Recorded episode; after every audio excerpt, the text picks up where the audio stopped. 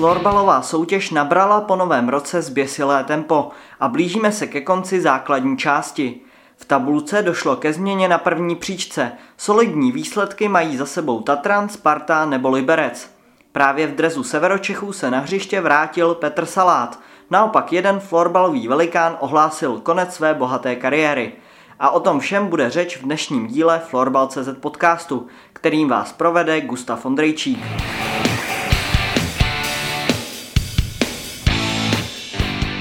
No a mými hosty budou florbalový novinář a komentátor stanice Nova Sport Tomáš Rambousek. Tome, ahoj. Ahoj, Gusto. Dále novinář a bývalý hráč Tatranu, Sparty a Karlových varů Kuba Švejkovský. Kubo, ahoj. Ahoj Gusto, ahoj kluci. A pozvání přijal také útočník pražských Bohemians Kuba Šárka. Kubo, ahoj. Ahoj, díky za pozvání. Začnu tebou, jak si snášel ten náročný lednový program, kdy jste odehráli s Bohemkou 10 zápasů, 11. jste si připsali teď na začátku února v rámci televizního zápasu, takže jak si to snášel?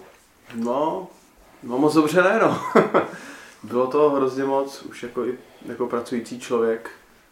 Vlastně toho volna vlastně nebylo žádný, protože vlastně každý všední den trénink nebo zápas, pokud náhodou výjimečně nic nebylo, tak stejně člověk jde do práce, o víkendu, sobota, neděle zápasy. No a nikdy jsem nic takového nezažil, protože v tom playoff má člověk, to je úplně jako jiná soutěž, jde tam o všechno. Tady to jsem fakt nikdy nezažil. I ve Švýcarsku se hrály sice dva zápasy na víkend, ale tam to bylo vždycky dva zápasy a pak týden volno. Ale tohle to bylo teda opravdu masakr, co jsem v životě nezažil. Jak říkáš, je to úplně bezprecedentní situace, takže jak jste třeba týmově upravili tu přípravu, čemu jste se věnovali na trénincích? Řekl bych, že jsme nezměnili asi, asi vůbec nic. Nějaká příprava na soupeře, vlastně takhle v základní části, občas dostaneme nějaký notičky, jak proti něm hrát, ale ale vlastně se to nezměnilo, prostě bylo mít tréninku, protože se tam jako reálně nevešli. Ale vlastně jinak jako žádná změna, prostě místo tréninku zápas. Ale mě jako třeba zajímalo, jak to vlastně jste měli v týmu jakoby udělaný nějakýma instrukcema, jak se chovat, jestli opravdu si dávat pozor na covid, protože každý, kdo prostě ten, ten svět zná, tak ví, že se to může chytnout kdekoliv. Kolikrát ti třeba šťouchali do, do, do nosu a jak, jak to snášel. A vůbec, jako, jak to vůbec je možný, že ten manšaft to zvládne ten leden, aniž by se tam něco, něco objevilo. No tak jsme si dělali srandu, že největší výhoda toho fotbalu bylo, že jsme furt testovaný a že, že můžeme mít za babičkama a takhle, že víme furt na čem jsme. Ne, ale no jako, když budu upřímný, ono stejně jako není co dělat. Stejně jako člověk chodí fakt jenom do práce nebo na trénink. Je mi docela líto těch jako mladších kluků, který vlastně jsou celý den u počítače na škole a pak jdou vlastně na ten trénink. Takže bychom to přežili relativně v pohodě všechno, ale ono jako kromě práce to opravdu jako nebylo, nebylo kde chytit speciální instrukce, no tak nech, nechodit do Teplic na, na Mejdany, tak maximálně a to bylo tak všechno. Tam nikdo nebyl, teda, jo. Ne, ne. Kluci, co vy ostatní jste říkali na ten nahuštěný lednový program? Já teď, když to vlastně Kuba říká, tak si uvědomuji, že oni vlastně opravdu mají ty kluci jako štěstí, že, že dostali program, jo? ale samozřejmě uh, obdivuje, protože v podstatě ten fotbal, ač je, ač je, ač je amatérská záležitost u nás, tak ty kluci vlastně fungují jako profíci. Jo? Je to opravdu de, de, na, asi na denní bázi tréninky.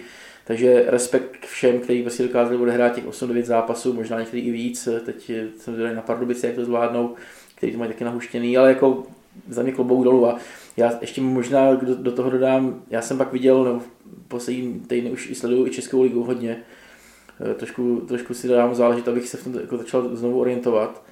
A mě to fakt překvapilo, že ty, že ty zápasy mají jako ví, samozřejmě, když se nehraje takticky, ale prostě, když se to jako bude, tak ty zápasy mají jako fakt skvělý tempo.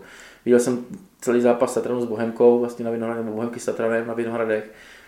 To se mi strašně líbilo. Jo, je to, je to, mám pocit, že, že, že je to, že to možná podceňujeme, tu Českou ligu, že opravdu má tempo. Problém je samozřejmě, že tady nejsou určitě nějaké jako dovednosti, které mají ty země na severu, ale, ale to tempo je fakt dobrý. Já bych to ještě doplnil, že tady sice jsem si mohl trošku jako pobrečet, že toho bylo hodně, ale na druhou stranu, aspoň jako, jak to bylo naznačený, máme aspoň jakoby co dělat, jo? že potom prostě kolegyně v práci brečejí, že jakoby si nemůžou jít zač- začvičit nic. My se aspoň jako můžeme vidět s kámošem a můžeme můžem dělat to, co nás baví, takže ono jako na jednu stranu jako toho bylo hodně, na druhou stranu aspoň, aspoň tady v té době jakoby můžeme dělat to, co nás baví. A velký respekt pro ty kluky 25+, plus, kteří fakt museli kloubit uh, s tou prací, což už tady zaznělo. A zároveň si myslím, že asi dost lidí, nebo nezanedbatelný procent to mohlo ocenit ten, ten formát, že se vlastně furt hraje. Když bych měl tady parafrázovat, nevím, Vláďu Cufa z West Hamu, který říkal, že tohle mu jako perfektně vyhovuje. To samozřejmě trošku něco jiného, ale myslím si, že fakt komu takhle ten nabitý program, když to nemusí nějak šíleně kloubit, může docela vyhovovat. V každém podcastu říkáme, že Bohemka má skvělý manšaft plný mladých hráčů. Eh, dá se říct, kam míříte letos s tím týmem, jaký si dáváte cíle? Tak s Michalem Jedličkou se nedá, nedá dát jiný cíl než, než vítězství, to je, to je jasný. Ta základní část nám trošku otevřela oči, otevřela oči v tom, že můžeme porazit každýho, ale musíme na ten zápas do něj vstoupit a připravit se na 100%. Když s Tatranem prohráváme po dvoustřídání 2-0, je to velký problém. Když s Vítkovicemi hrajeme naší hru, můžeme, můžeme vyhrát. Samozřejmě to playoff je zase, zase strašně specifický. Jsem třeba zvědavý na, na, na kluky z Tatranu, který vlastně hrajou relativně dost sympaticky a najednou si vlastně to playoff, jak si ho loni ani neskusili, tak vlastně tam asi těch lidí, kteří by byli ostřílení, už ani nemyslím těma titulema, ale těm playoff jako moc není. Myslím si, že tohle bude opravdu strašně specifický rok i v tom playoff. I tím, jak předtím bude ta pauza, někdo to bude zase dohánět, bude to všechno zase jiný, najednou se může stát, že někdo půjde do karantény. Myslím si, že se může stát všechno a myslím, že to může hrát i, i, i pro nás na to, abychom mohli dojít hodně daleko. Kluci, sledovali jste zápasy Bohemky v poslední době, Tomáš se už přiznal, že teda viděl. Eh, když zmíním, to byly ofenzivní smršti proti SKV dvakrát, proti Český Lípě. Občas to byly akce jak z jiného světa, Kuba Buršík, Zorogol. Eh, tak co jste na to říkali, na tyhle výkony? No, přijde mi to, že to je asi jakoby taková, takový, Bohemka jakoby se snaží hrát jako v podstatě hodně ofenzivně. Když jsem koukal pak na čísla, který má, má Radvan Michailovič, který má v Otrokovicích loni a který má teď v Bohemce, tak eh, on se moc nepolepšil. Jo. On vlastně šel opravdu jakoby do týmu, kde asi musel čekat, že, že, že, se to na něj povalí a uh, zatím si to ještě sedá. Jako, nemyslím si, že Bohemka hraje úplně playoff styl teď. Jo. Jsem zvědavý, jestli bude schopná to změnit uh, právě v tom, v tom playoff, ale uh, na můj vkus je to prostě zblížícím se playoff strašně otevřený. A to, co si budeme povědat, jako playoff vyhrávají, vyhrávají většinou obrany, jo. takže i když jsou kluci jako mladí, šikovní, dávají spousta gólů, jestli se to kouká, tak třeba právě teď se Spartou bylo vidět, že Sparta, když na, na, najela právě ten playoff mod a, a najela na to prostě opravdu fyzicky a, a v podstatě měla přečtenou tu bohemku, naprosto přečtenou. Tam se, tam se těžko jako něco hrálo, když, když nevyšla nějaká jakoby věc e, Pěňovi, tak, tak se ta bohemka jako špatně prosazovala. A bylo to právě tím, že, že Sparta hrála strašně tvrdě a, a prostě nedala jim to zadarmo. Tak jsem zvědavý, jak se, jak se s tím kluci dokážou popasovat právě, až přijde právě hrát na vítězství. Ne na góly, ale prostě dneska se musí vyhrát. Já ještě navážu na ten poslední zápas, který byl zmíněný. Mně se opravdu líbil ten náboj. Myslím si, že to oku diváka bylo opravdu jako lahodící. Ten velký, velký obrat. A myslím si, že tady řadu let se zmiňuje, že ten moment, kdy, kdy prostě ty kluci, kteří vzejdou z té akademie Bohemky, dorostou a zároveň se to namíchá nějak se zkušenostmi. A mně přijde, že ten moment jako nastává fakt téměř teď, protože je tady, že jo, část kluků už trošku starších, jako je, můžeme zmínit klidně Šárky se, pak tam mm, doufám, že nebudu kecat, Adam Růžek, že jo, Kunzman, kdo ještě? Vojta Zezulka. Vojta Zezulka. A zároveň, zároveň tam je fakt jako ryze talentovaný mládí, jako je třeba ta první na Filip Forman, Pěníčka a tak. A já si prostě, na mě to dělá dojem, že, ten, že teďka je ten mix fakt docela vhodný. A vůbec bych se nebál jako Bohemku jako pasovat do nějakého role černého koně, za mě. Hodnej nebo vhodnej. Je se zdá, že ty kluci jsou strašně hodný, jako právě na, na, na, na, to, na to prostředí, který, hmm. když musíš vyhrát, tak hmm. prostě hmm. furt ta pohemka prostě vypadá strašně, strašně jako pozitivně, kromě teda Berly, který samozřejmě tady, tady ďábel na té slice, ale na tom place já tam nevidím kluka, který, který by jakoby dneska jakoby uměl asi umějí, jo, Kunc, ten, ten, ten dokázal se, sejmout prostě spoustu lidí a, a, taky se to o tom mluvilo často, jo, tak nevím, jak to teď jako funguje, ale prostě když jsem vás viděl se Spartou, tak ta zlá byla, tak ta zlá, zlá byla Sparta. Jo. Ne, fakt, že to, když tam byl pak nějaký jako nahecovaný Matěj Pruner, tak jako ty kluci to jako těch jeho Jo. 95 kg plus ne, ne, ne kousali úplně jako lehce. No. To je jako taky... Pro vás těžký, no, to bude. A já si myslím, že jako oni ty kluci taky umějí být jako pěkný hajzlíci, taky třeba už i na Filipa Formana se snášejí občas nějaký nepěkný slova, ale myslím si, že myslím si, že fakt furt věřím, že v tom playoff to prostě, že je to nakopne a už, už i třeba zápas v Ostravě, kdy to opravdu skončilo tím, že jsme si tam nadávali a byli jsme právě ty zlí.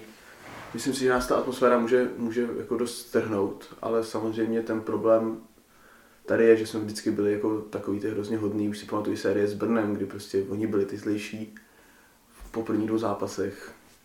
Říkal Jakubek, že prostě brečíme furt a takhle a, a, a myslím si, že to tak bylo. Každopádně jako už i na, na tréninku se začíná trošku přitvizovat a u mě tam, jako kolikrát bych řekl, že u nás na tréninku stojí skří daleko víc než po tom zápase.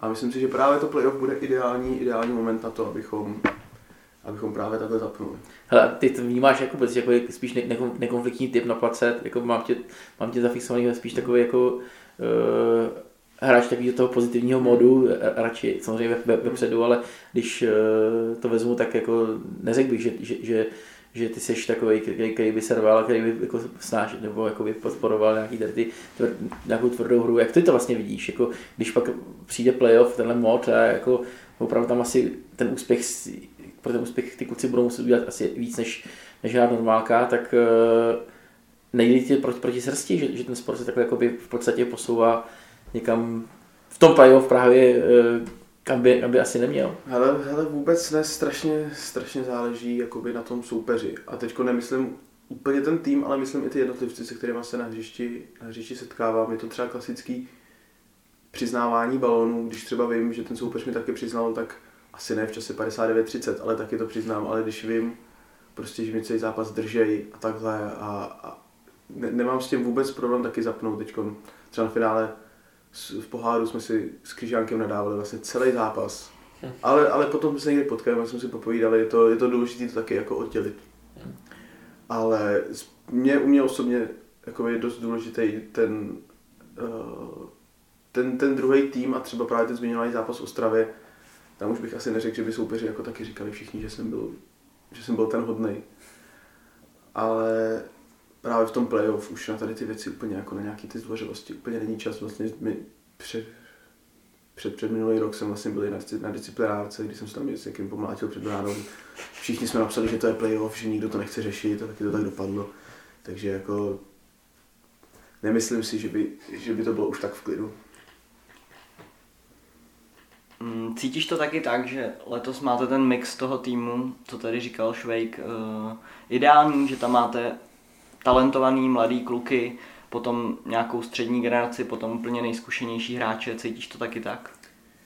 Jo, je to určitě hodně super, samozřejmě je ten problém, že ty mladí kluci jsou daleko lepší než my starý. Takže když jde potom do hotového, tak, tak vlastně oni jako musí hrát. Ale je tam ten mix jakoby super, vlastně i, i třeba byly obavy, jak to bude klapat v kabině, není nejmenší problém, že by nikdo někoho neměl rád vůbec, všichni si jakoby sedneme.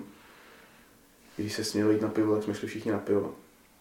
Ale bude to zajímavý, no a taky prostě stejně jako to Tatranu, jak vlastně ty mladí kluci potom zvládnou, zvládnou až na bude ta tíha vlastně celý třeba té série, tak to bude samozřejmě těžší a je, je i na nás těch sta- starších, abychom prostě jim pomohli v tomhle. no. Se do toho můžu stoupit, tak to si myslím, že je jako nepatrná výhoda Bohemky, protože přesně Tatran, teďka už tam jako nejstarší kluci, to jsou vlastně 9 pětky. Já tam si myslím, že přesně to se ukážou ty slova, Šárky se, neříkám, že tak bude, ale myslím si, že na ně ten tlak bude mnohem větší, protože tam fakt není ta starší generace, ten vlastně nejstarší hráč v tu chvíli, nevím, jestli ještě někdo starší než, než Honza Kolísko, ještě, ještě jeden, ten novotný, vlastně to je 94, to je, to je nejstarší hráč. Ale skoro nehraje, že jo. Tak no, takže jsem, jsem přesně zvědav, až, až nadejde, doufejme, že nadejde playoff, tak jak to ty kluci budou snášet, protože ten tlak bude prostě na, na Filipu Langerově ročník 2001. No, takže Sam, samozřejmě nejde zapomínat taky jako na brankáře, kde prostě pokud, pokud se golmanu Tatranu, který jsou předpokládám taky mladí kluci, Mhm. nepovede půlka zápasů, se mají zvědavý na celou sérii, v tom si myslím, že máme taky jako obrovskou výhodu, že, že Roman jako už něco odchytal i vlastně na mezinárodní scéně a, Mhm. A myslím si, že prostě i, i kdyby měl špatný zápas, tak ho to nějak jako psychicky nepoloží. To Už je myslím, zvyknu vlastně, cool. u vás se troši- trošičku být pod palbou, ne? No, no, no. Jak to, jak, jak to reaguje vlastně, protože v Otrocích tam se vlastně hodně bránilo, tam to bylo od, vlastně odzadu, tady to je úplně jiný styl, jako komunikuje s váma jako v kabině nějak, jako eh, řeší se to nebo Nadává. nadává? Já myslím, on- on je takový ten golman, co se fakt soustředí na sebe. Že by řval na obránce vím, výjimečně kdy, ale jako, že by v kabině nějak to, to vůbec. A já si myslím, že jako je taky jako spokojený, že se aspoň víc zachytá. že jako má víc práce a, a když se vyhrává, tak, tak jako je, je, to je v pohodě. No. Samozřejmě, když je to 7-1 po dvou třetinách a skončí to 14-6, tak asi by se mu to víc líbilo, že by to skončilo 10-1 radši. Ale, ale že by nějak nadával nebo takhle, tak to, tak to vůbec. Ty už jsi vyzkoušel zahraniční angažmá. Nalákalo tě teďko na podzim během vlastně zavření těch soutěží si vyzkoušet ještě nějaké jiné? No tak vlastně já jsem 1. listopadu nastupoval do práce a ta liga se přerušila někde v půlce října, tuším, takže už toho času moc nebylo, ale právě, že se ozvali kluci z Tyčína, kde jsem byl, jestli bych právě chtěl přijet a už jsem to měl i, i, i domluvený, vlastně jsem chtěl volat do práce, jestli můžu nastoupit o dva týdny později, že bych měl takovou týdenní vlastně dovolenou za kamaráda zahrát si fotbal, ale ve Švýcarsku se všechno stoplo, takže, takže to vlastně vůbec nešlo. No. Ale jako lákalo mě to dost se tam vrátit za těma klukama, ale samozřejmě nevím, jak by, jak by reagovali v práci, ale už taky přece jen mám jako ty priority životní už jako trošku, trošku jinde, no, než, než takhle vyrazit. Zmínil si to Švýcarsko, tak můžeš zaspomínat, jaká to pro tebe byla zkušenost hrát tam. Jo, tak jako by vlastně pro mě to ne, nejen, že to byla zkušenost jako země, ale byla to i zkušenost hrát kdykoliv jiném mimo Bohem, Bohemky, kde prostě ten styl trénování je nějaký, ten nějaký tlak je nějaký a najednou jsem si zažil něco úplně jiného. Ta švýcarská druhá liga je strašně, strašně kouzelná v tom, že průměrný hráč je jakoby horší než, než v Česku, ale než v český nejvyšší soutěži, ale prostě každý tým má dva, tři cizince, který zase bych řekl, že jsou jako na úrovni těch nej, jakoby nejlepších hráčů v Česku. A ty musí rozhodovat a je to prostě o tom, kdo, dá víc, jako, kdo to víc rozhodne v tom zápase.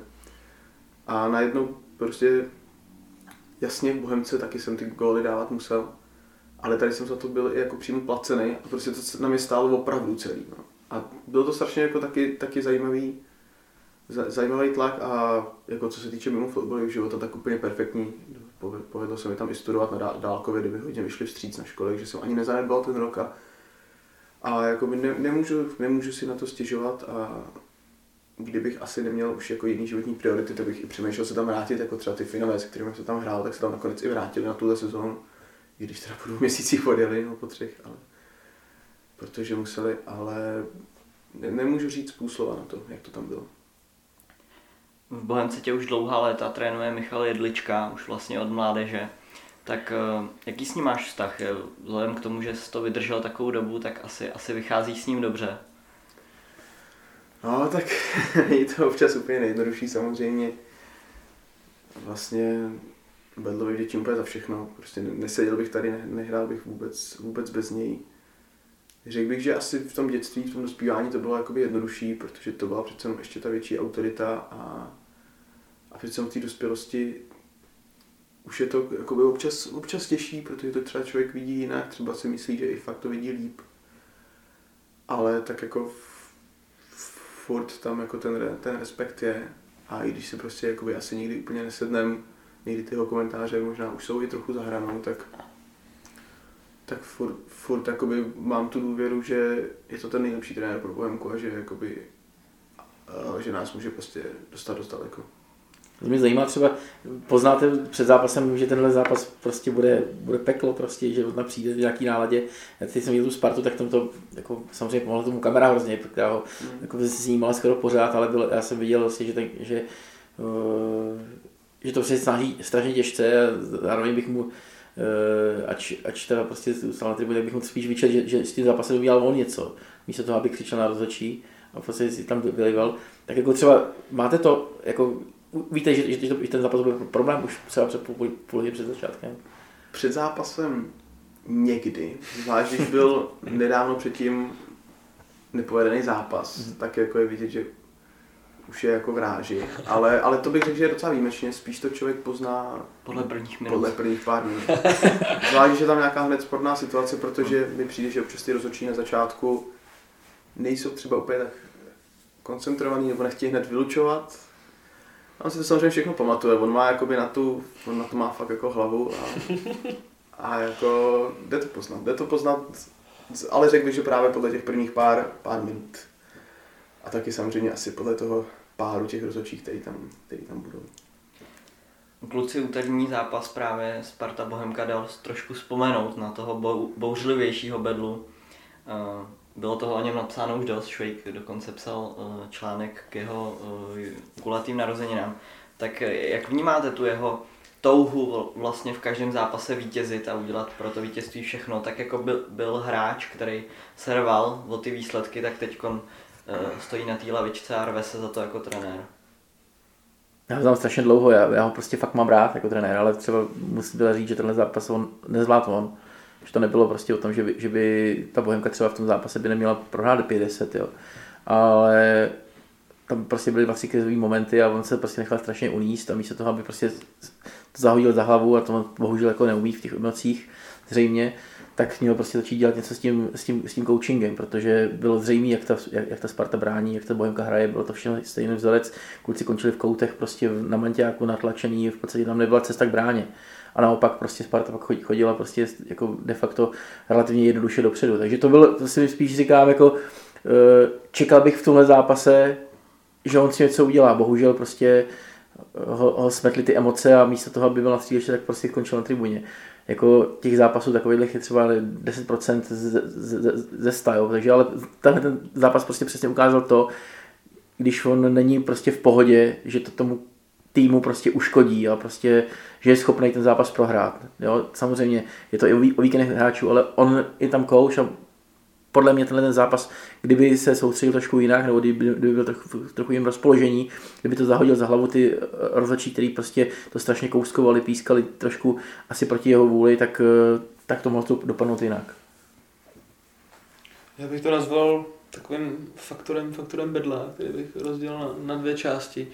A sice přesně mi přišlo takhle, kdy on, nevím kolikátá minuta to byla, kdy, on, kdy ho vyhloučili na tribunu, ale přesně bylo jak ty kluci, jako, přišlo mi to takhle externě, jako kdyby ty kluci opravdu odešli trošku, že že to navázání toho týmu na bedlo je fakt extrémní, protože přesně, já nevím, 90% kluků ho zná prostě odmala a nedávno mi někdo vyprávěl, nevím, co to bylo za zápas, prostě něco jako, jsme se takhle jako neformálně bavili, tak jaký byl ten zápas Bohemky, no, ale kluci byli hrozně zvadlí, bydla byl úplně v klidu, pak všechny zjebal a ve, jak povedl se obrovský, obrovský obrat. A to mi přišlo, přijde fakt jako docela výmluvný. Tak to, je, to bych řekl, že to je jako první, první část toho faktoru bedla, který jsem před nazval. A druhá mi přijde, to už, už mu asi nevychází tolik teď, spíš v těch jako juniorských kategoriích to bylo, že on fakt byl schopen tady tím třeba tím svým výbuchem trošku jako, jako obrátit úplně vývoj toho zápasu. Já nevím, když se v NHL se udělá nějaká bitka, tak jako několikrát jsem byl jako přímo na druhé straně, kdy, kdy Bedla něco takového udělal a ten zápas se obrátil. Já tady, že máme trošku ještě času a v rychlosti řeknu historku, myslím, že u ní byl Sharkis taky. Sharkis dokonce byl jedním z hlavních aktérů té historky, myslím, byla nějaká dorostenecká liga 10 let zpátky eh, na Kunraticích, bylo to 2-2. A fakt jako, už, už to bylo vyrovnané utkání a najednou se stalo, že nějak byla standardka, mm, Bedla, Bedlovi přišlo, že se měli odpískat jako dvě minuty za vzdálenost, tak prostě jako seskočil ze střídačky, začal tam řvát na celou halu, začal bouchat prostě rukama někam do stěny. Celá hala byla úplně konsternovaná Jediný nevím, co to bylo jako naplánovaný, ale Shitty Sharkis nepřestal hrát, vzal balon a prostě dal na 3-2 a prostě konec zápasu. A no, tak, tak takhle jsem chtěl jako schrnout faktor bydla, no. ale jak říkal Tom, mě, ačkoliv to vidím takhle jako externě, mě ten člověk jako baví a myslím si, že to je jako jedna z hlavních postav furt český fotbalové scény a, a hrozně bych mu vlastně přál ten úspěch velký. Už, už vlastně, že jo, kluci z Bohemky junioři, už se to konečně po letech po, po, povedlo, že vyhráli titul tak by bylo krásný, kdyby tady ta bohemácká, bohemácká pohádka se ukončila. Teďka mě kluci z Tatranu nařknou, že jsem jako že lezu bohemce do prdele Ne, ono jako by tady, tady z toho by to mohlo i tak vyznít a ono to určitě před těma kamerama hodně tak jako vypadá, že ten jako Bedlův nějaký největší přínos tomu týmu je právě tady ta bouřlivita, ale ono jako není vidět, že za tou kamerou v té šatně, on jako opravdu tomu florbalu rozumí a jako opravdu ty, ty noty od něj opravdu mají hlavu a patu, ať už potom na videu nebo, i- nebo i prostě na té tabulce. A právě tady to, mi, občas mi přijde, že to, co lidi říkají, jo, on jenom řve, nic jiného neumí, tak to prostě není vůbec pravda, protože on, on tomu jako, jako opravdu rozumí. O tom žádná, jo, to jako mm, Michal je fakt jako, jako výborný kouč, jako byl i hráč, on byl jako jeden z těch mála, který prostě to, to, ty hráčské zkušenosti dokázal prostě představit a v podstatě přenést si je, přivést si je do, do, do, do, do té trenéřiny a, a opravdu je prostě výjimečný. Jo. Jako, zažil jsem ho, hrál jsem, hrál jsem s ním taky pár zápasů a, a vím, že, že je odborník je, no ale říkám prostě musí, musí se umět zavřít. No. No, právě bych mu taky dost přál, třeba samozřejmě jako i v té Bohemce, když tam jsem, ale bych mu právě hrozně přál třeba nějak- nějakou tu, tu zahraniční misi, protože třeba v tom Švýcarsku je těch zahraničních koučů obrovské a on by měl určitě ještě navíc.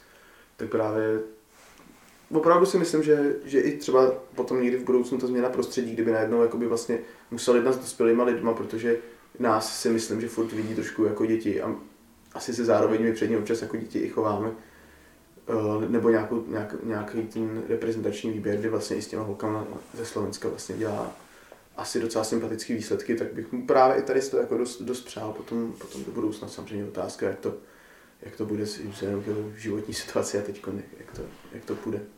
Ještě mě zajímá jeden detail. Bedla má na lavičce vlastně tablet, kde má, má na to napojený kamery. Tak jestli vám to pomáhá třeba, že můžete ty situace rovnou jako nějak zanalizovat na střídečce, že on vám řekne nějaký postřehy třeba k předchozímu střídání. No, no, no, spíš to vidí ještě více naštve, že jo, kdo to, kdo to pokazil.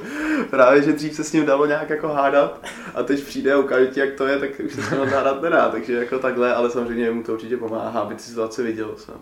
Zase to je ještě křížek pro ty rozhodčí, že on, on se ještě, ještě to vidí znova, že měl, že měl pravdu, že dobře, je na něm ještě to hloupý je, že většinou tu pravdu jako má. Že on to fakt, fakt použije minutu po, po to střídání vašem, nebo ještě... Jo, on se na to kouká během, během před ale, ale třeba. samozřejmě mu to jako pomáhá i v těch taktických Hmm. věcech. Jo, ale, ale jako sam, samozřejmě občas mluví nějakého hráče, jak se pak na tu situaci chce podívat, takže je to, je to určitě, určitě jako dobře, i když si občas, řík, občas mi to přijde třeba v porovnání s tím fotbalem a takhle jako směšný, že si přinese prostě židli a tam to bylo. No. Ale, ale jako, jako zase, zase to je jako ten, ten jako krok dopředu, kde on to může víc zase vidět všechno. A samozřejmě z té střídačky to potom vypadá ještě jin, jinak, než jako ze zhledu. Jako, já tady to prostě, to je, to je skvělý, prostě to je podle mě kluk, který jako je nejdál v těchto věcech, prostě opravdu, a to už několik let, že jo, jako, samozřejmě ukazoval chyby rozhodčím, ale, ale to, to víme, to je jako mediálně prostě propraný, ale to, že, to, že je schopný jako na to reagovat během třetiny v zápase jo, s tabletem, prostě říct, to, tohle je blbě, tak eh, cash, cash by byl takový bylo víc, jo. Ne, já se, mě trošku mrzí, že před chvílí, co jsem říkal, tak možná to mohlo vyznít, že jako jsem upozadil tu jeho taktickou erudici, která je prostě samozřejmě nespochybnitelná, ale spíš jsem se předtím zaměřoval, že, že nejenom, nejenom takhle ta taktika, ale i ta psychologická, přesně ten faktor, že i ta psychologická složka jsou výrazný, on je prostě, prostě pestrej, pestrej jako trenér. No.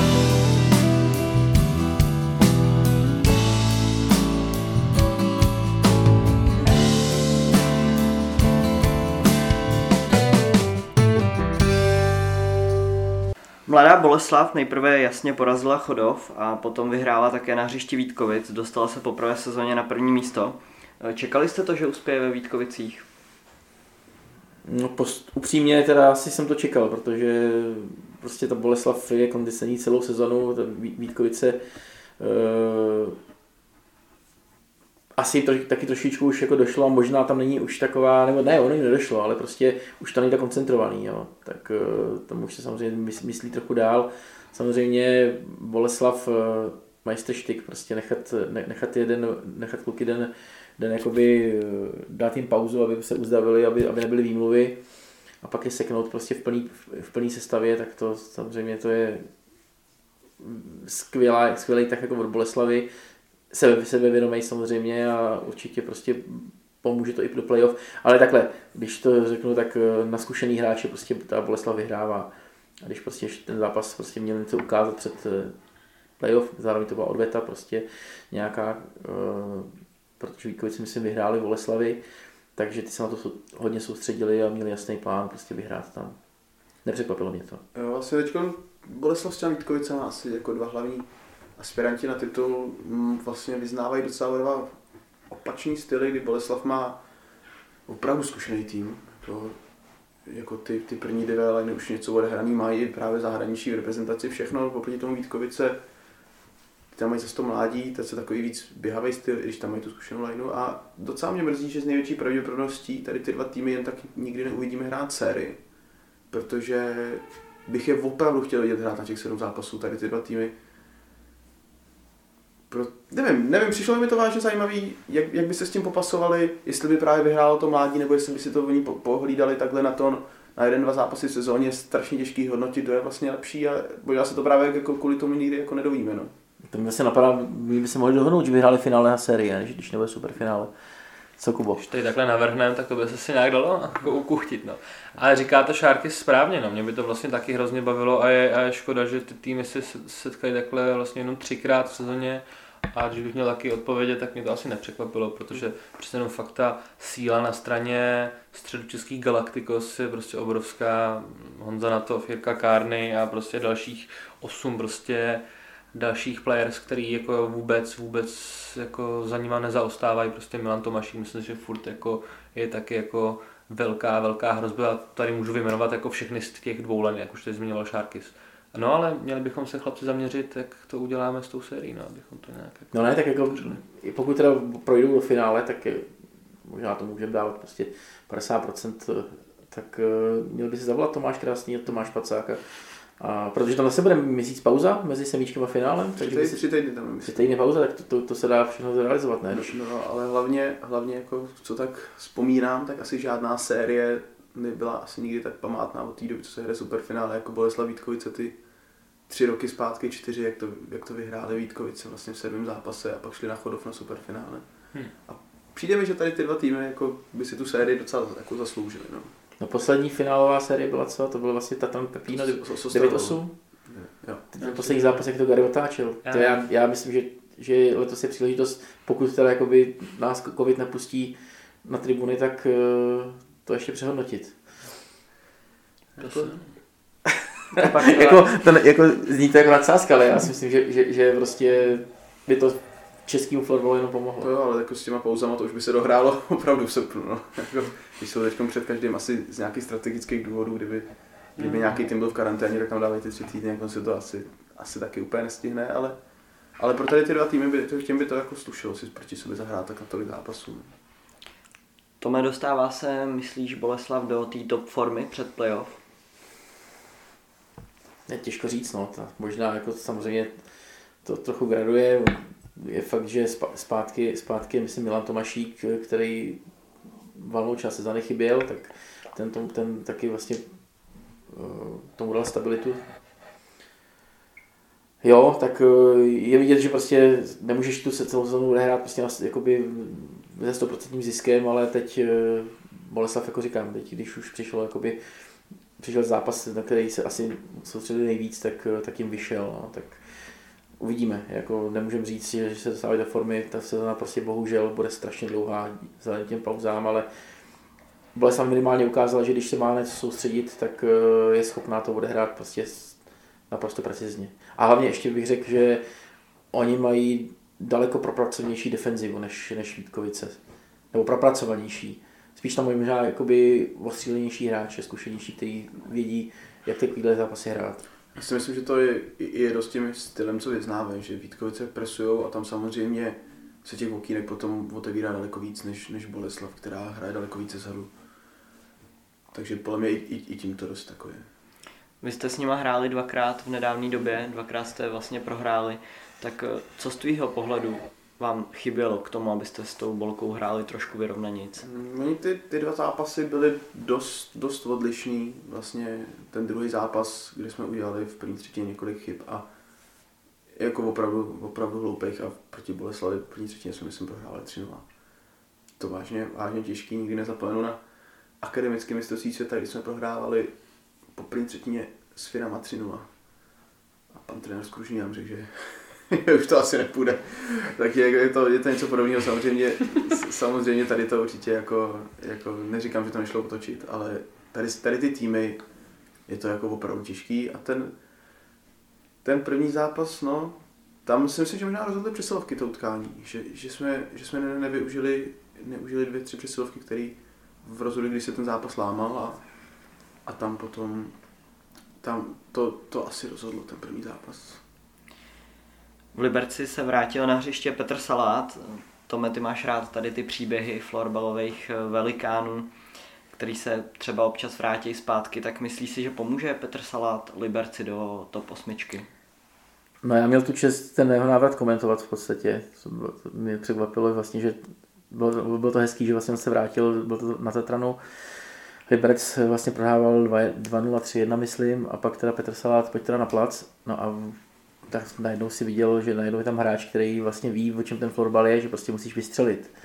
A opravdu přišel, první, první co bylo, jak to dostal na forehand a prostě vybombil tam krásnou ránu, sice to nebyl gol, ale prostě ukázal těm klukům prostě jak hrát. Nakonec ten Liberec vyhrál 4-3 v prodloužení, ale uh, jo, stará škola, prostě to je kluk, který prostě měl vždycky tak na bránu, nebo chtěl jakoby, chtěl hrát prostě do brány, výjimečný střelec, eh, taky, taky těch bodů prostě má na svém kontě spoustu. Určitě může pomoct Liberci, myslím si, že díky tomu, že vyhráli nad Black Angels, tak asi jsou 70% v playoff, když samozřejmě to ne, nepokazej v tom závěru. Ale vlastně díky, díky tomu, že, oni ho, že se vrátil ten Petr, že vrátil se pro Ferdinand, tak myslím, že Liberec by to mohl uhrát, to playoff. Jo. A k němu jen dobře, že tam je. Pořád ukázal, že to má. Myslím, že to je dobře, se vrátil určitě, už tam zmiňoval jako velice, velice zajímavý, velice chutný mix, prostě nějaký takový touhy, uh, skvělého driveu, rychlosti a zároveň i tvrdosti. Uh, já taky doufám, že ten Liberec se dostane na, do playoff vlastně na úkor, na úkor uh, Black Angels, když tady mám otevřenou tabulku, tak jsou bot mod nad nima na hezký osmý pozici, takže bych to tomu Liberci, Liberci upřímně přál, tady prostě medvědům ze severu. Tome před natáčením se tady zmiňoval, že tě baví uh, florbal na tom speciálním povrchu, že to vypadá dobře v televizi, tak uh, myslíš si, že to je opravdu tak uh, rozdíl v té atraktivitě z tvého pohledu? Obrovský. Jako celkově prostě florbal, florbal trpí tím, jak je prezentovaný jako v množství přenosů prostě by ten fotbal vypadal hezký, kdyby prostě byl v dobrém prostředí. Jo. Jako strašně zoufale vypadá bohužel dneska na, jako ve Vítkovicích, který hrajou, hrajou jakoby, e, špičku tabulky, ale pro, bohužel ta hala na dobině tak, jak je to snímaný, jak, jak, jak, jak vlastně snímáš víc celou halu než povrch a, a zároveň ten povrch prostě jsou tam lajny, e, tak, tak bohužel zápas prostě Vítko, Vítkovice Boleslav prostě nebyl tak koukatelný jako jiný, jiný zápasy na který prostě jsou v, jako v prostředí. Jako, a to, to není jen Česká liga, prostě já ti řeknu, že prostě na, na Švýcarsko se ze 70% nedá koukat, ale vůbec. Vůbec. Prostě to je, to je tak možná jako fajn liga, chodí se tam zahrát Švédi, Fini prostě za velký peníze, ale, ale ty Švýcaři nejsou schopní to prostě prezentovat tak, aby, aby vůbec si, si aspoň zapnul highlight. Jo.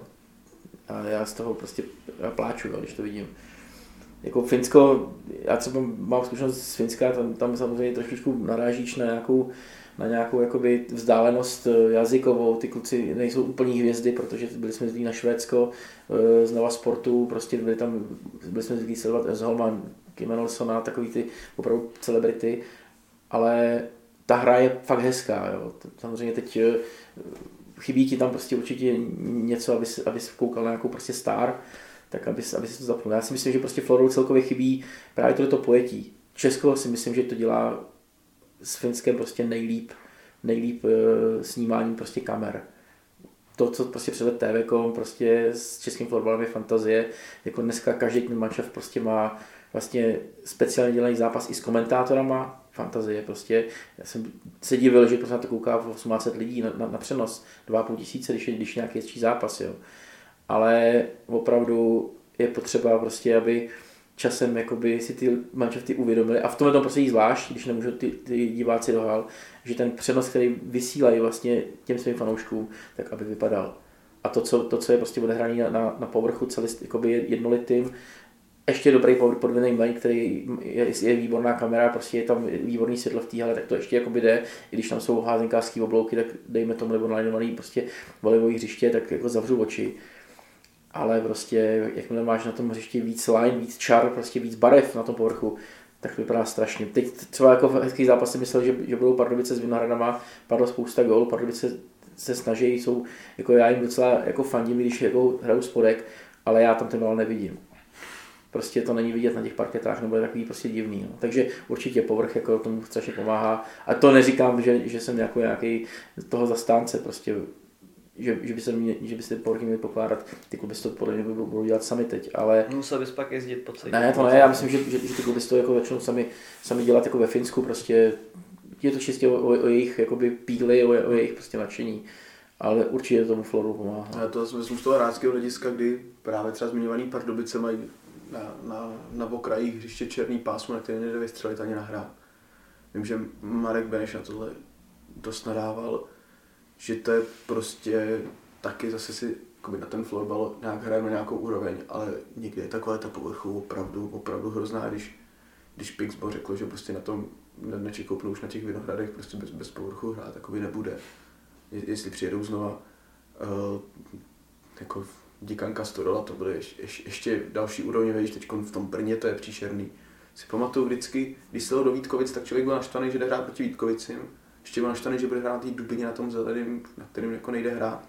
Myslím, že ve Finsku to je, kdy mají teď všichni stejný povrch povinně. A jsem strašně rád, že právě třeba u nás, nebo právě Boleslav je na tom podobně jako je nový povrch, že se ty tý, týmy s tím snaží jako dělat a právě dělá to opravdu hrozně moc pro ten fotbal. Je to úplně, je to fakt jako bez přehánění jiný sport, když se hraje na tomhle povrchu, než když se prostě hraje tam, kde jako nejde vzít míček do nějakého tahu nebo takhle. A jsem vážně rád, že se to jako posouvá i nám a že těch, jakoby, těch, těch jakoby, týmů ubývá. Samozřejmě někdo na to bude plakat, protože třeba otrokovičtí podle mě udělali strašně moc na Štěrkovišti a od té doby, co tam nejsou, tak jsou tam, kde jsou. Samozřejmě to není jen těma parketama, je to, je to atmosféru, která tam byla opravdu nevím, kdo dělal tu jejich novou, novou halu, kde vlastně tribuna je jenom za jednou bránou a vůbec tam není vidět. A, ale myslím si, že i, i kluci právě Sotokovic říkali, že na těch parketách viděli, že ty týmy na to nejsou tak zvyklí a že to byla pro ně ta výhoda. Ale jako myslím si, že právě to, čím se, tím, tím směrem, kterým se vydali Finové, že to právě mají všichni stejný, mi přijde, přijde to fakt, jako dobrý, dobrý a tomu sportu to jenom jako prospívá. No, no to má dvě stránky, jo. samozřejmě ty kluby budou dneska bojovat s tím, že pokud ty haly nejsou jejich, tak prostě bude stát pronájem právě, nebo spoustu peněz i pronájem na pokládku toho povrchu, takže to, to samozřejmě to jsou obrovské náklady, ale prostě teď v tomhle, v tomhle čase se to, myslím, jako vy, třeba využívá na Vinohradech, kdy prostě se i tam vlastně povrch leží měsíc skoro, Myslím, že v Boleslavi taky už teď vlastně měli na měsíc položený povrch, už to už taky nepokládají na, na, na, solo zápasy, ale Eh, z Boleslavy vypadá florbal fantasticky prostě. Je to braný do, do tribuny, i když je prázdná, ta hala je prostě zrekonstruovaná. Jako opravdu plus, no. Já fakt chválím Česko prostě. Český florbal tady v tom udělal jakoby největší posun a třeba teď jsou strašně špatné recenze na, na švédskou SSL, kterou prostě teď vysílá Expressen, jakoby deník a, a oni tam v podstatě mají komentátory, kteří absolutně tomu, tomu florbalu nerozumějí, takže prostě když prezentují ten florbal florbalistům, tak, tak tam jsou strašně, jakoby, strašně divný ohlasy. Hmm. Jo, to Česko nebo ta Česká liga je super, že ten, každý ten klub má svého komentátora, ty lidi zná, de facto se to naučí a, a opravdu to tomu strašně pomáhá.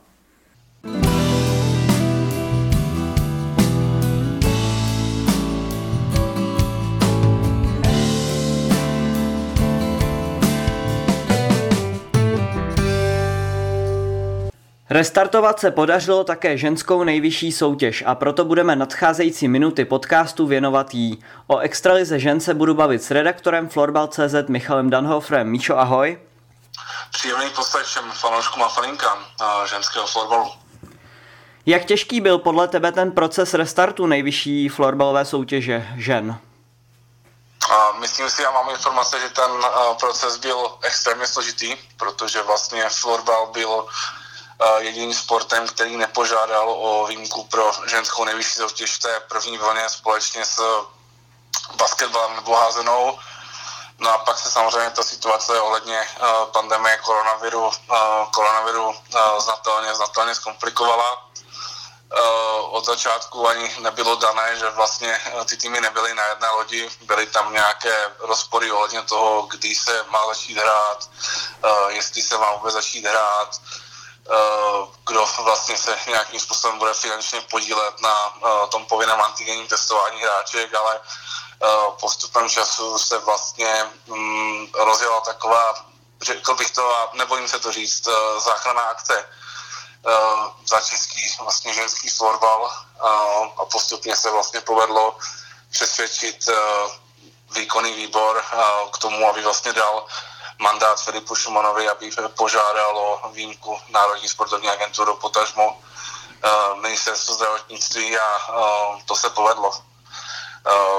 My máme informace, že um, jsou um, jiné sporty, které třeba na um, tu výjimku nedosáhly, takže z tohohle pohledu je to, myslím si, malý zázrak, že se to Filipu Šumanovi a obecně činovníkům českého fotbalu povedlo a myslím si, že to je jeden z nejlepších uh, a nebo se říct, že i marketingových počinů uh, českého fotbalu za poslední dobu a především si cením toho, že um, ta v konečné fázi už ta ochota touha hrát byla na, na všech frontách obrovská a že vlastně došlo k nějakému spojení té florbalové komunity těch lidí, kteří se vlastně zajímají o český ženský florbal a skutečně si myslím, že tím zachránili český ženský florbal. Mm-hmm. Ta pauza byla opravdu dlouhá, takže v jaké formě si našel ty týmy po restartu? Mm, pauza byla dlouhá a no, ukázalo se, že ukázalo se, že některé týmy uh, ji určitě využili lépe než, než ty jiné. V podstatě na prvních příčkách tabulky jsou pořád uh, ostravské týmy, které jsou, myslím si, trošičku odskočené.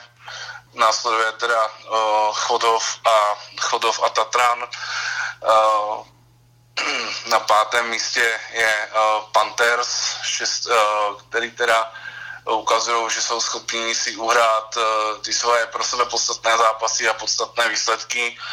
Um, šestá je Olomouc, která vlastně výborně zvládla ten, ten restart. Teď, uh, teď si připsala o víkendu důležitých pět bodů proti brněnským týmům. Porazila vlastně jak Židenice, tak, uh, tak Bulldogs. Na svém místě na tým startu uh, ten zaznamenal důležitou výhru na, nad Jíčinem, který vlastně porazil 7-2.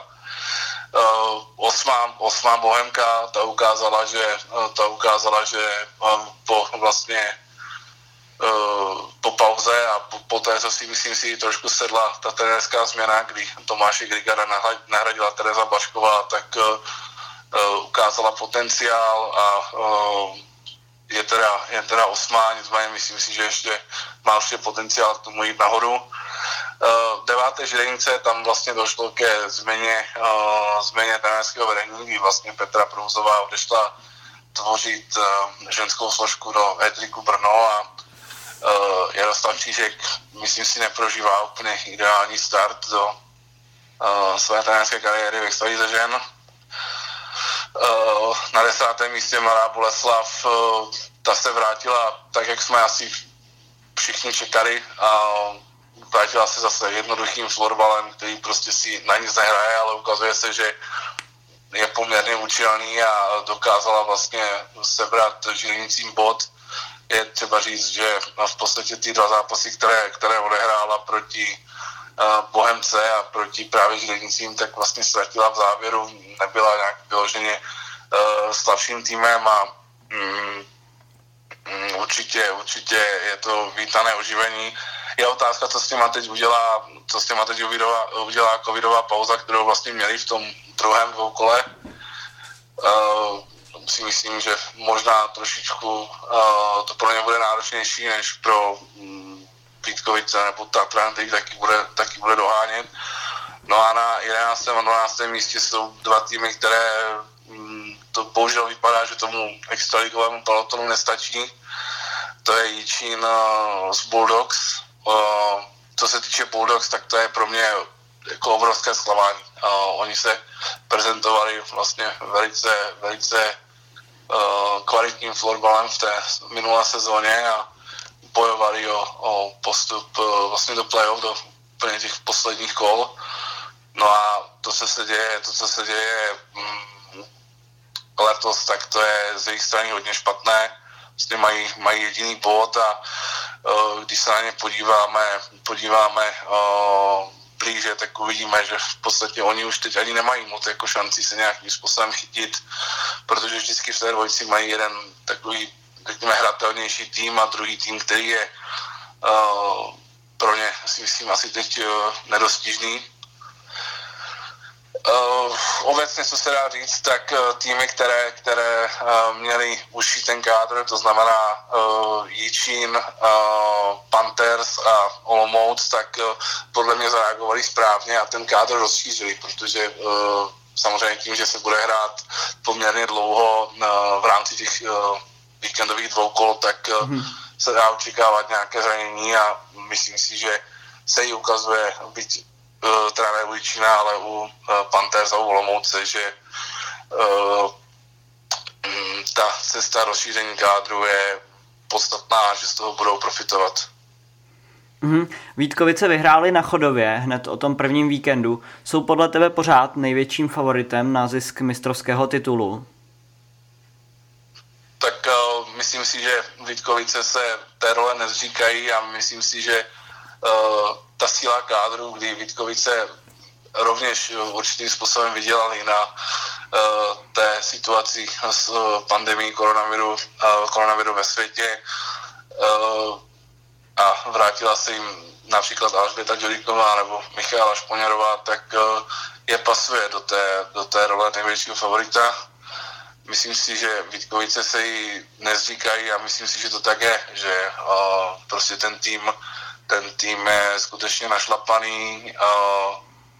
Od e, vedení před sezónou zněli hlasy, že se pokusí vyhrát Champions Cup, to se jim nepodaří, protože ten byl zrušen, ale myslím si, že říct, že Vítkovice nejsou největší favorit na titul, by asi bylo alibistické. Prostě je to tak a myslím si, že i florbalová komunita to tak vnímá. Na druhou stranu je třeba vyzvihnout ten výkon uh, Chorova, který proti Vítkovicím rozhodně nebyl špatný a Vítkovice vlastně ten, uh, to vítězství jistili až uh, gólem gólem vlastně v posledních vteřinách zápasu do, do, do prázdné branky, takže určitě Chorov uh, rovněž podal rovněž podal uh, velmi kvalitní výkon. Mm-hmm. Na čele extraligy je teď i díky vyššímu počtu odehraných zápasů, než mají Vítkovice Ostrava. FBC po, sice poprvé eh, ztratilo body, kdy eh, vyhrálo nad eh, Bohemkou až vlastně po samostatných nájezdech.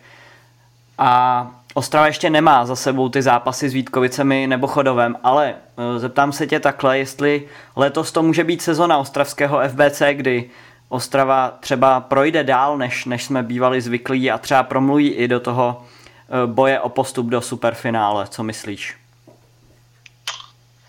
Uh, tak nalíme si, nalíme si čistého vína. Oba ostravské týmy, jak Vítkovice, tak FBC, jsou trošičku odskočené té, těm ostatním týmům, ať už, uh, ať už teda primárně chodovou Tatranu nebo Panthers, ale Uh, prostě jsou to dva největší, dva největší favority na účast uh, superfinále a myslím si, že uh, pro FBC Ostrava by cokoliv jiného než účast v superfinále bylo v této sezóně obrovským, obrovským zklamáním. FBC se před sezónou povedlo nejenom udržet ty hlavní opory, ale posílit například do Pavlínu Bačovou z Bulldogs Brno, která vlastně se po zranění a po arbitráži zapojila až nyní po koronavirové pauze a uh, znova říkám, jakoby cokoliv, cokoliv jiného než, než superfinále by pro FBC Ostrava bylo obrovským zklamáním a uh, myslím si, že to svým způsobem uh, respektuje celá ta soutěž, že oba ty týmy eh, ze Straví jsou odskočené, byť eh, samozřejmě Chodov nebo Tatan jakoby ukázali, že eh, Vítkovice teda jsou schopné, jsou schopné potrápit a myslím si, že v těch vzájemných zápasech potrápí i Ostravu.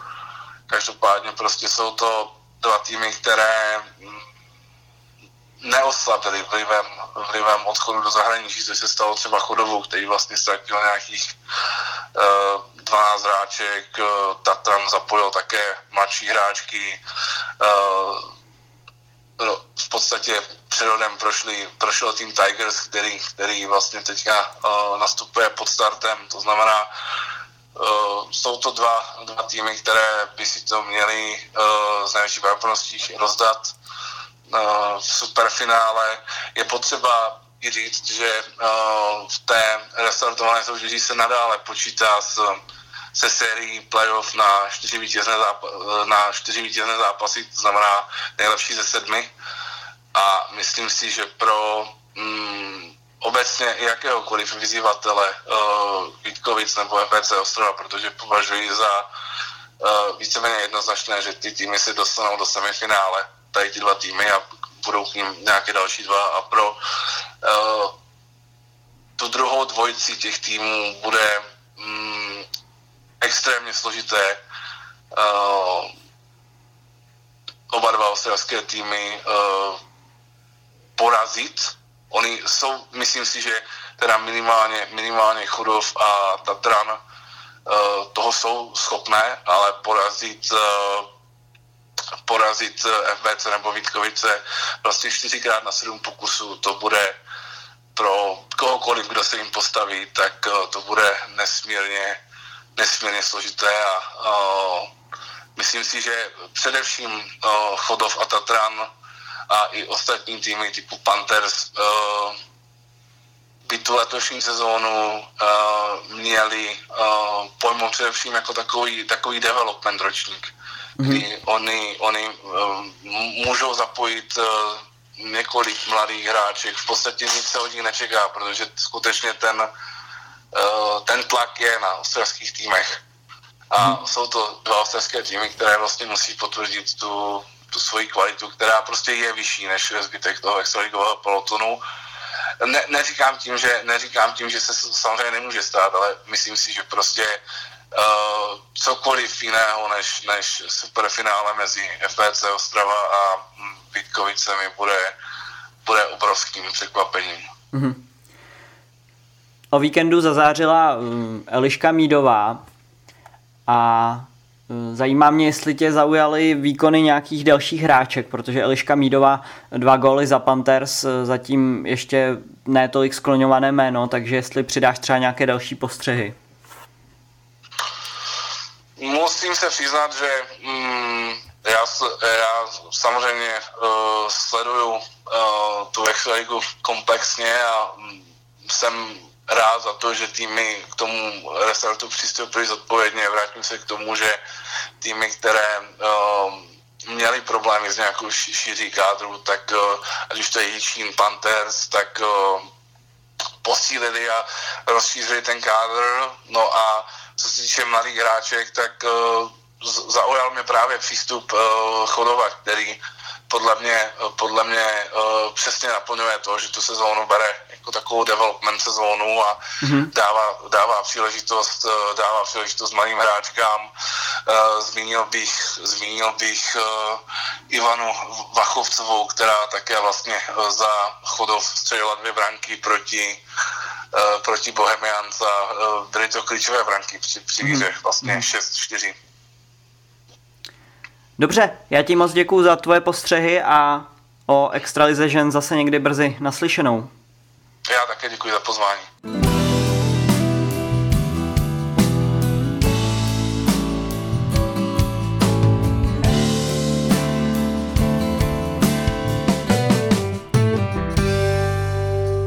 Mika Kohonen ohlásil konec své bohaté kariéry. Co jste na to říkali? No já byl smutný teda, protože... Byli jsme uh, asi všichni, ne? Mika Kohonen vlastně byl florbal, co já ho pamatuju. Pro mě to byl, pro mě to je de facto člověk, který, který provázel celý, jako, celý, celý můj florbalový jako život, eh, když jsem jako jenom, jenom fanouška, ale když, jsem, když byl v roce 96 na mistrovství světa, tak uh, tehdy se ještě teda nehrál. Uh, 98 už byl v Praze, hrál tady na Slávii, vlastně tam vlastně nebylo finále, ale byl tady vlastně o třetí místo hráli vlastně s uh, Finové, takže ten už tady byl, takže 98 bylo první mistrovství světa, takže to je kolik, 23 let a pořád na, na to úrovni. Já jsem měl bohužel tu čest komentovat jeho poslední zápas. Strašný, strašný, strašná smůla, prostě Mika vlastně hrál v Hape, prostě 2019 a jeli na hřiště AIF, Adolens IF, co, což je prostě hala, která, který by se u nás ani nemohlo vysílat ani TV.com, jo. My jsme to vysílali na Sportu, protože to zrovna byla nabídka. Strašná hala, zoufalý soupeř, eh, přesto tam ten Mikael, vyhráli tam asi, já nevím, nějakých asi 13-1, on ještě v první třetí jel nájezd, dál, a pak se tam zranil. Pak si vlastně přetrh achilovku a doufal, že se teda vrátí. No. Tak teď eh, když teď přestoupil do Starlety na posled, vlastně 15. ledna, když jsem viděl mezinárodní přestup, eh, že se vrací zpátky, tak říkám super, tak asi to znamená, že, že, že ohlásí návrat, no a on za 10 dní vlastně ohlásil konec kariéry, jenom aby, aby v podstatě byl v Mikině Starleta, aby ukázal, že vlastně v tom Švédsku je doma, v Upsale on vlastně bydlí, hmm. je to Fin. Hmm. Ale já si ho pamatuju vlastně ještě v dobách, kdy hrál za Balrog, to prostě byl pro mě jako pámbů, takže Miko díky. Titul 2004, ne? Co takového. Možná. Ty jo, on udělal rekord, a teď neřeknu přesně jako, jako datum, ale, ale prostě on má vlastně ten historický rekord ve švédský, švédský superlize. 107 bodů. 107 bodů za, za sezónu. Hmm. A paradoxní je, že my jsme vlastně teď dělali uh, Anybody Magazine vlastně dělali nějaký, nějaký jeho profil ještě loni, když se vlastně, když vlastně se nějak zranil, tak uh, počítali body a ve Švédsku vlastně byl fantastický kluk, statistik eh, Klas Peterson, dneska bohužel už není mezi náma, bohužel zemřel kvůli eh, tuším leukémii, ale on, on byl, to byl člověk z Upsaly, svazový, svazový, svazový vlastně e, statistik a on vlastně dělal jeho jakoby denní, nebo ne denník, ale jako vedl mu statistiky a když se, teď obje, když se pak objevily statistiky vlastně ve Švédsku, tak tam chyběly dva body. Ne, ne, ne, ne, neseděli a, a vlastně pak, pak se to dohledávalo a on vlastně pak vlastně žena Miky Kohenna vlastně napsala, hele, on má mít o dva, o dva body míň. Takže vlastně teď je to opravený a v té sezóně v nějaký, kde, kde vlastně mu byly připsané nějaký dvě asistence nějakou náhodou, tak prostě teď je to stažený o dva body. Takže jako existují i, i úžasný prostě statistiky, co on odehrál. A možná škoda, že světový florbal nemá weby jako Elite Prospects a takovýhle, kde najdeš prostě historii hráčů, ale hmm. prostě on je, on je fantastický. No. Já vlastně ve Švýcarsku jsem měl to štěstí se seznámit se zahraničními hráči, který mi dost přirostli k srdci. Z toho i dva Finové, který právě po sezóně potom šli, potom jsem tam došli právě do Hape. A když jsme se dost bavili, samozřejmě o Kohanenovi, jsme spolu chodili každý den na oběd v tom Švýcarsku, takže jsme fakt jako řešili hodně věcí. A oni právě na toho Kohanena i trošku jakoby nadávali v tom smyslu, že už by v té reprezentaci neměl být, třeba tak. Eh, že říkali furt o něm, že jako je to nejlepší nahrávač teď, že dokáže z první sebehorší balonek nahrát strašnou ránu, přesně tam, kam má. Že v tom je neuvěřitelné, že by ho možná vzali jenom na přesilovky, ale tím, jaký měl jako vlastně vliv všude, všude tam, v tom Finsku, tak vlastně furt byl na tom mistrovství a říkali, že to je, že to není úplně dobře, ale, ale samozřejmě jako legenda obrovská, jako klobouk dolů zatím, předtím, co dokázal. Ale je fakt, že to, co říká Kuba, tak my, když jsme vlastně dělali na sportu Helsingborg, kde on vlastně hrál, tak na to se nedal koukat, protože prostě hrál se podle Miky a ten, ta hra prostě musela být trochu pomalejší, aby prostě on, to, on tomu dával tu myšlenku, takže to byl vlastně nekoukatelný florbal, ale prostě s jeho úžasnýma pasama ale quarterback, kdy prostě posílá balon přes 30 metrů prostě někam do, do golové šance. To HP taky v podstatě trošku hřešil na to, že on musel hrát jakoby posledního rozehrávače. Přesně.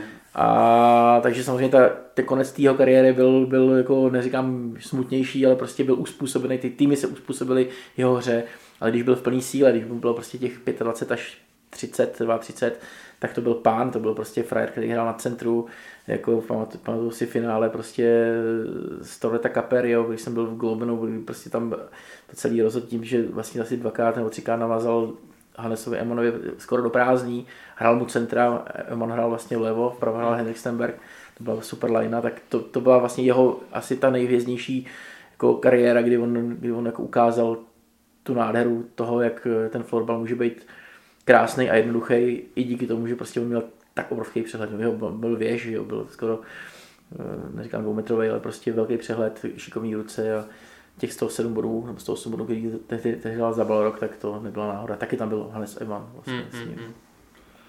No, je hrozně těžký vystihnout jako význam takhle Miky v pár, v pár minutách, ale já bych zmínil taky první věc, co mi vytane na mysl, je mistrovství světa 2010, když si myslím, že to fakt ještě byl takový ten jeho pík, ta jeho hlavní forma, když vlastně že dva roky předtím Finové poprvé uzmuli Švédům titul mistru světa a Švédové tam jeli do Helsinek s tím, že jako teda si to vezmou zpátky. Tam si opravdu myslím, že on byl jako totální smrš, ještě jako, kdo tam bylo, co tam byl za hráče, Ricky Hiverinen, Mikael Jervy a prostě tomu všemu vévodil Mika, který fakt to, to finále vlastně z bráchu strhli na stranu Finů. A ještě bych zmínil třeba dva takové faktory v rychlosti, že je úžasný, jak on se dokázal eh, prostě přizpůsobit té hře, že přesně začínal prostě v devadesátkách a takhle jel si, samozřejmě tady padlo, že, že se taky to pak trošku přizpůsobilo vložně jemu, ale takhle dlouhá kariéra to rozhodně nedá, eh, ne, nedokáže každý. A ještě je fascinující, že on třeba musel na té své dlouhé cestě jako porazit třeba i jako depresi, protože to je taky, to by nemělo zapadnout, je to takový jako černější téma, ale prostě eh, on se i s tím tím popasoval, vypořádal a za tomu jako patří obrovský respekt. Velká, velká postava. Výjimečný byl. A je teda. Je, myslím, že ještě právě to mi tady- tady- no, jako, tady- mi je tady- teda fakt, že ať ještě je- řeknu jednu věc, a mě to jako strašně naštvalo, prostě uh, Mika vlastně oznámil konec kariéry, v podstatě všude, veškerý jako florbalový eh, fora to samozřejmě jako zaznamenali úplně, úplně jako s velkou, jakoby, jako velkým smutkem. Já jsem říkal, když, když, když na mě vy- vyběhla na zpráva Kohonen, co se stalo, Ježíš Maria, když on měl hrát, tak jsem si říkal, jestli se nestala nějaká tragédie. No a pak vlastně, když jsem četl druhý den blesk, tak eh, samozřejmě při, při, vší, při vší úctě, tak eh, se nepsalo o tom, že Mika Kohanec jako skončil, ale že zemřel ten mm, slovenský mladý kluk, eh, asi 20 letý. Tak jsem si, jsem si řekl, ty jako v, jaký, v jakým světě žijeme, jo, ty média, prostě, co je vlastně zajímá. My tady máme legendu, Mm. legendu prostě florbalovou a, a ten blesk ti nevydělá ani řádku, ale protože prostě je tam smrt nějakého, nějakého kluka, bohužel strašně smutná událost, tak prostě se to do toho blesku dostane. Já- Já byl, byl jsem jako strašně naštvaný, prostě, Mm. protože tohle je prostě úplně pokřivený svět, jako clickbaity prostě a tak dále. Sorry. My- Myslíš si, Tomáši, že budeme někdy trénovat? No ten je teď asistent, že jo, teď je asistent ve u Oskarovi Londinovi a e, otázka je, jestli bude hlavní coach, ale prostě samozřejmě to, co má jako v hlavě, tak jako asi předává dál a on, tak jak to právě viděl jako hráč, tak si myslím, že, že jako může být, může být úspěšný, no. Já si taky myslím, že tady za pár let se můžeme sejít a mluvit o tom, jak, jak Mika prostě sestavil takový tým ve Stardetě, který tady prostě bude opanovat pár let. On z pozice hlavního kouče to prostě bude všechno řídit, no, ale uvidíme. Petr Niky musel čelit trošku kritice za to, že ho tenkrát vzal na mistrovství světa 2018. No to málo kdo ví, ale Mika Kohonen odehrál svůj první zápas jako asi 16 letý spolu s Petrem Nikim za HP. A Petr Niky byl ještě tehdy vlastně hráč HP, takže oni vlastně si spolu vlastně odehráli, nebo on pod ním odehrál první sezónu, Niky tam byl mazák manšaftu, takže ty jako osudy se prolínají, jo, takže samozřejmě to jsou určitý i osobní vazby, on ho vlastně tehdy udělal jako, jako hráče v tom HP, vlastně Mika vyrůstal jako ty první sezóny a v podstatě tam získal tu eh, kvalitu florbalovou a nějakou, stal se nějakou osobností, pak teprve šel vlastně do Balrogu, do Švédska, ale samozřejmě Niky ví, Niky asi ví, kdo, koho, má, koho má v týmu a proč ho tam chce mít, i když je třeba jen 20. útočník, nebo 20. hráč. Jako. No, oni, oni celkově, co mi říkali, ty, ty Finové, že na toho Nikyho se tam snášela velká vlastně kritika, že si tam bere jen tu kostru z, uh, odkaď to je, z toho, Z klasiku. z klasiku a právě pak pár kluků za P a že vlastně vůbec nedává šanci komukoliv mimo, že to má prostě celý několik let jakoby daný a, a prostě hodně na to nadával, protože i, i, třeba, i, i třeba ten můj spoluhráč právě říkal, že jednu dobu tak pokukával, že by třeba aspoň mohl vzít nějaký trénink nebo tak a že to má jasně daný. Takže na to dost nadávali na druhou stranu. Jsou mistři, no, takže jako... Hele, teď je to trochu jinak, jako já když jsem viděl teď vlastně finský národ, jak, je- jak je tvořený, samozřejmě už je bez Kohonena, eh, když se třeba doufalo, že by se to tam jako 21. náhradník mohl jako v Helsinkách objevit, když by, když by byl zdravý a pokud se uskuteční mistří světa, ale já když teď koukám vlastně na eh, ten tým list, který vlastně teď taky stejně jako Česká, Český národák prostě je na soustředění, tak to fakt koresponduje s tím, jak ty kluci hrajou, jak, jak, jak, jak vlastně, jaký podávají výkony. Opravdu já ne, nemůžu říct, že by tam chyběl hráč, který by byl špatný, který, který, by byl, který by byl dobrý a naopak prostě třeba vypadl Janik Kukola. Úžasná osobnost, čtyřnásobný mistr světa, taky v podstatě takový zlatý kluk a on tam není, protože prostě hraje strašnou tušku a ten, i, ten, i ta era prostě je, je zoufalá, tak prostě on tam není. Jo. To třeba jako pak, když se kouknu na českou repre, tak jako já, já, já, já pláču, protože prostě my se obejdeme bez prostě 15 lidí, jo, skoro. Já jsem, já jsem reagoval spíš na to mistrovství do 18, teď jsem úplně ne, nevěděl, ta situace. Ale jako je to vždycky, vždycky otázka, no, co třeba sleduji i v jiných sportech, jak, jak právě ten tým reprezentační dělat, protože jak se vidí jednou za čtvrt roku a jestli tam brát ty lidi s tou formou, nebo jestli držet tu kostru, jako je to taky nezáviděně hodná situace, prostě tady si to, tady si to vyřešit. No. Nemůžeme se nezmínit o Marku Benešovi, který v SSL nabral skvělou formu. Eh, Tak otázka je jasná, jestli dostane Pixbo do playoff. Já si myslím, že dostane. Oni teďka sice mají černou sérii čtyř proher, ale mm, konkrétně třeba ta poslední v Dálenu, o které jsme psali, tak ta byla fakt extrémně nešťastná, protože tam prohrál vlastně Mára dával minutu a půl před koncem dával na, na 9-8 a oni to prohrajou 9-10, takže myslím si, že už teďka trošku si to budou mít v hlavách, ale přesto věřím, že, že se tam dostanou.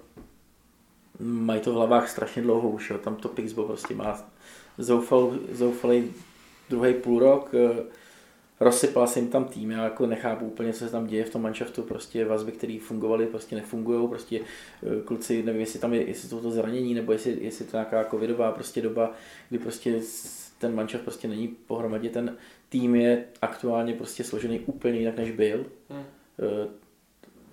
V podstatě Marek, Marek občas jako je druhá, občas třetí, přitom eh, může být i, i, i, i, v- i v první lajně, když jsem koukal na ten zápas, eh, on si paradoxně dal gól na těch 8-7, kdy mohli vyhrát, ale pak byl vlastně i u, u těch dvou gólů, kdy, kdy vlastně oni dostali, ač to třeba jako bylo přehraný úplně šíleně, tak jako, já jako nemyslím si, že to byly jeho góly, sice to šlo přes jeho stranu, ale jako ne, nefung, nefunguje tam něco, co tam fungovalo. Ty góly vlastně byly Martina Ezolma, oba dva, který on vlastně si nepokryl prostor, nebo vlastně najednou nefungoval, ne, ne, nefungovala ta obrana, jak, jak funguje. A na můj vkus prostě Pixbo strašně inkasuje a o, opakují se ty věci, které byly v minulých sezonách. Jo. Prostě Pixbo bylo suverénní dlouhou dobu v základní části a přišel konec sezony, začal, začal playoff a oni byli schopni prohrát 0-4 v prvním kole. Hmm. I když prostě vyhráli, nebo říkám, vyhráli základní část, ale prostě hráli první trojice. Takže jako já mi přes, musí to být, by se člověk jako po- podělal, ale, když dáš 4 góly, pak prohráš 8-9, ale, ale bohužel, bohužel jako Marek teď trošičku asi musí jako to zkousnout, trošku řeší na to, jak to v jako funguje, protože to nefunguje fakt dobře. A já o mám strach. Já, já samozřejmě Márovi strašně fandím, já on se mě, jelikož studuje stejnou školu jako já, tak se mě ptal právě, jak jsem to zvládal dálkově a takhle. Myslím si, že když jsme se o tom bavili, tak jsme oba dva žili trošku v jiném světu. Já jsem žil si ve světu, kdy jsem byl schopný se dostat z obejváku do obejváku za 6 hodin s letenkou za 12 zpáteční. On to má samozřejmě daleko těžší a samozřejmě Pixbo a druhá švýcarská liga jsou úplně někde jinde, co týče povinnosti trénovat a takhle. Ale já ho hrozně obdivuju v tom, že vím, jak je ta škola časově náročná, kor v letnou zkouškovým a klobouk dolů, že to dokáže. Nevím teda, jestli úspěšně, teď jsem se s ním nebavil, jestli to všechno zvládnu, ale kloubit jako švédskou ligu a, a to zkouškový vážně, vážně jako klobouk dolů, protože to není, není to vůbec sranda, nebo to sranda ani v Česku.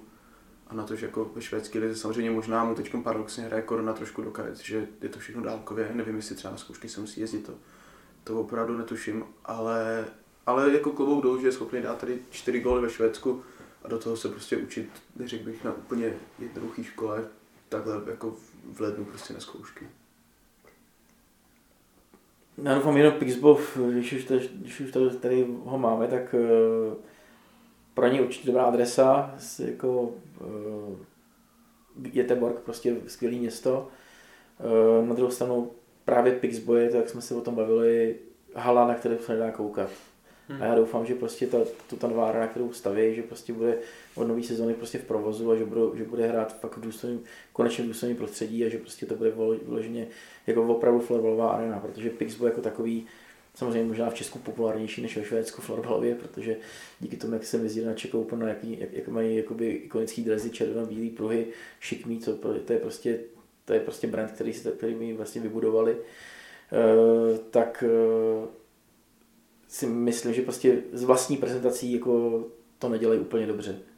Jo, prostě ty jejich zápasy jsou fakt snímaný z prostředí, který není hodný, není hodný Pixbo Valence tam. A to prostě ještě, to, to ještě navíc Pixbo má ve svém středu nejlepší florbalisku světa, Elišku Krupnovou, to je to samý, jo. prostě i takováhle hráčka by si měla, by si zasloužila prostě hrát, hrát v prostředí, který jako, jo, vypadá, jak neříkám, noukam Barcelona, ale prostě ten florbalový svět to strašně sráží, eh, když pak vidíš, eh, já jsem paradoxně, strašná náhoda, když jsem vlastně viděl vlastně, mm, Eliška se stala nejlepší florbaliskou světa, dostala se na DVTV, kolega v práci říká, hele, to je, to je ta florbalistka? Ty znáš? A říkám, no jo, super, to je, byl jsem překvapený, že to na DVTV, takže on díky tomu, že to vlastně se dostal na politickou jakoby, debatu, podstatě nebo na prostor DVTV, který není úplně sportovní jako, jako žánr, tak on říká, ale a ukaž mi, jak hraje. Tak, tak jsem mu vytáhl pár highlightů, ale já jsem se za to styděl. Prostě protože já jsem musel dát se tři švédské ligy z domácí prostředí Pixba hmm. a já mu, já mu říkám, to, to je ona, tak to je, tohle je florbal. A bohužel prostě je to Pixbo, je to to Švédsko, je to, je to, je to ta, ta, to pozlátko, o my si říkáme, že, že je skvělý, ale prostě Vypadá to strašně, takže nakonec jsem mu našel i finále 2015, který se hrálo v Tele2 aréně, jako na stadiáku fotbalovým a když se pak kouka, podíváte, jak, je, jak florbal dokáže být nádherný, když je snímaný opravdu dobrou kamerou nebo prostě je, je v krásném prostředí, tak je to úžasný sport, který je konkurenceschopný házený prostě basketu a pak je snímaný prostě z tělocviční, kde jsou žebřiny a prostě není tam povrch, tak prostě vidíte, že ten florbal prostě nemá šanci se prosadit a ukázat a, a, a říct, hele, my jsme fakt seriózní sport, jako my, my si zasloužíme prostě mít dobrý partnery a prostě být prezentovaný a být cool. Horolezecká stěna ještě ideálně by tam byla. No, to byla výborná v Liberci na Slávii, tam, tam se proti vlastně ani nedalo hrát, protože to vždycky strašně klouzalo, tak. ale, vím, ale vím, co myslíš. Myslím, že jednou tam dokonce při nějakém záběru, při nějakém zápasu fakt jako les vyloženě člověk, jsem si říkal, tyhle, to je jako... Co, no, takže to, to je, tohle, tohle, je prostě florbal, tak to je dnešní florbal, jako 25 let nebo 30 let po vzniku, kdy jako se dostává fakt jak třeba i, i, i do mezinárodních výměn, ale bohužel to chce strašnou péči a prostě ukazovat ho v tom, v tom nejlepším světle. No. Tak budeme držet palce, aby Marek Beneš dotáhl Pixbo do vyřazovací části. Já taky držím palce Marku, sorry, že jsem to možná taky trochu pohanil, ale prostě já bych ti přál, aby to Pixbo bylo v trošičku, v trošičku jako lepší kondici, no. Hlavně směrem dozadu. Tímto se s vámi budu loučit. Děkuji moc, že jste přijeli pozvání do dnešního dílu podcastu a budu se zase těšit u nějakého dalšího dílu naslyšenou. Díky za pozvání. Děkuji za pozvání a trochu mě mrzí, že jste popřáli z Bohemce. tak já přeji taky Bohemce, jako, ne, těším se, ale taky mějte hezký florbalový půl rok podle mě, protože nás to čeká snad až do června.